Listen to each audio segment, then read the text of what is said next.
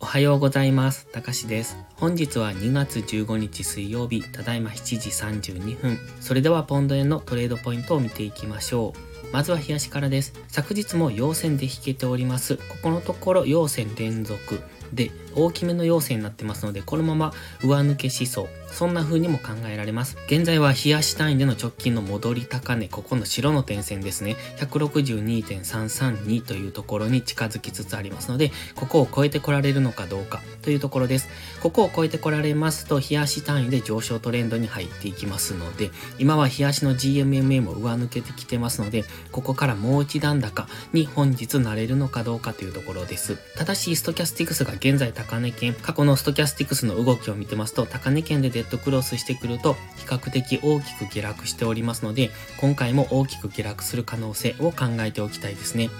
基本的には昨日の強い上昇、昨日おとといと強めの上昇をしてきて、日足の GMMA も上抜けてますので、押し目買いでやっていくのが本日もいいと思いますが、現時点っていうのは反発ポイントにありますので、ここからの押し目買いじゃなく、一旦の下落を待ってからの次の買いポイントを探していくのがいいと思います。では4時間足です。4時間足はこのオレンジの平行チャンネルの中で動いております。昨日も強く上昇してきましたので、ちょうどこの平行チャンネルのセンターラインで押しをつけてからの上昇になっております。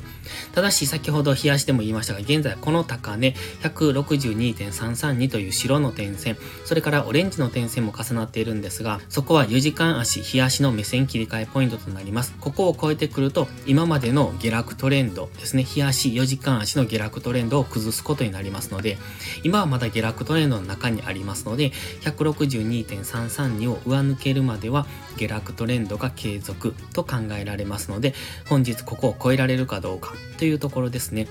現在は平行チャンネルの中で動いていて、今目指しているのはその上限、オレンジのライン付近ですので、そこを上抜けてこれれば平行チャンネルの上限にタッチすることになりますが、ここからは抵抗が増えてくるところになってきます。まずは先ほど言った 162.332 の日足4時間足の目線切り替えポイント、ここっていうのは売り圧力が入りやすいところ、それから次は平行チャンネルの上限もそうなってきますので、本日押しをつけずにこのまま上昇した場合は次の下落を考えるのがいいと思います。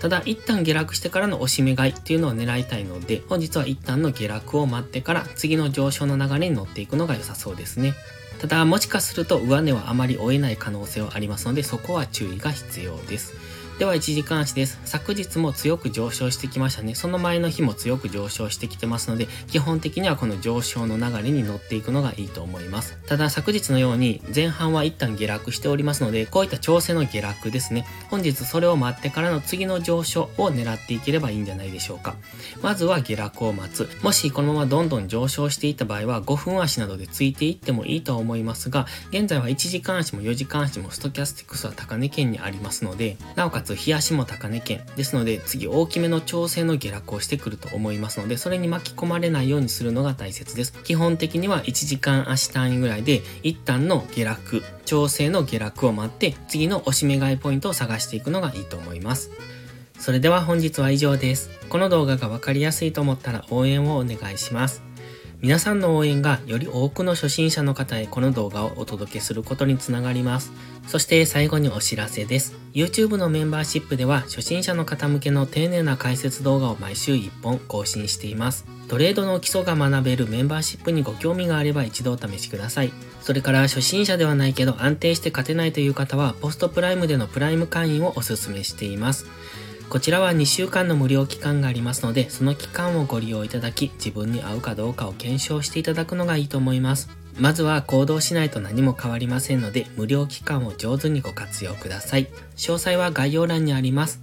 また iPhone や iPad の YouTube アプリにはメンバーシップボタンが表示されない場合がありますので、Safari などのブラウザーから YouTube にログインしてからお申し込みをお願いします。それでは本日も最後までご視聴ありがとうございました。たかしでした。バイバイ。インジケーターの使い方解説ブログを書きました。GMMA、ストキャスティクス、MacD の使い方について詳しく書いてます。まずは一度目を通してみてください。きっとスキルアップのお役に立てると思います。インジケーターは何気なく表示させるのではなく、理解して使いこなすことが大切です。また、インジケーターを使ったエントリー手法のテキスト販売を始めました。こちらは初心者から中級者向けですが、初心者の方向けの初級編もご用意しています。勝つための聖杯なんてありません。だからこそ地味にコツコツとスキルを積み上げていくものです。このテキストはそんな方のお力になれると信じています。せっかく FX を始めたのですから、明るい未来を夢見て頑張りましょう。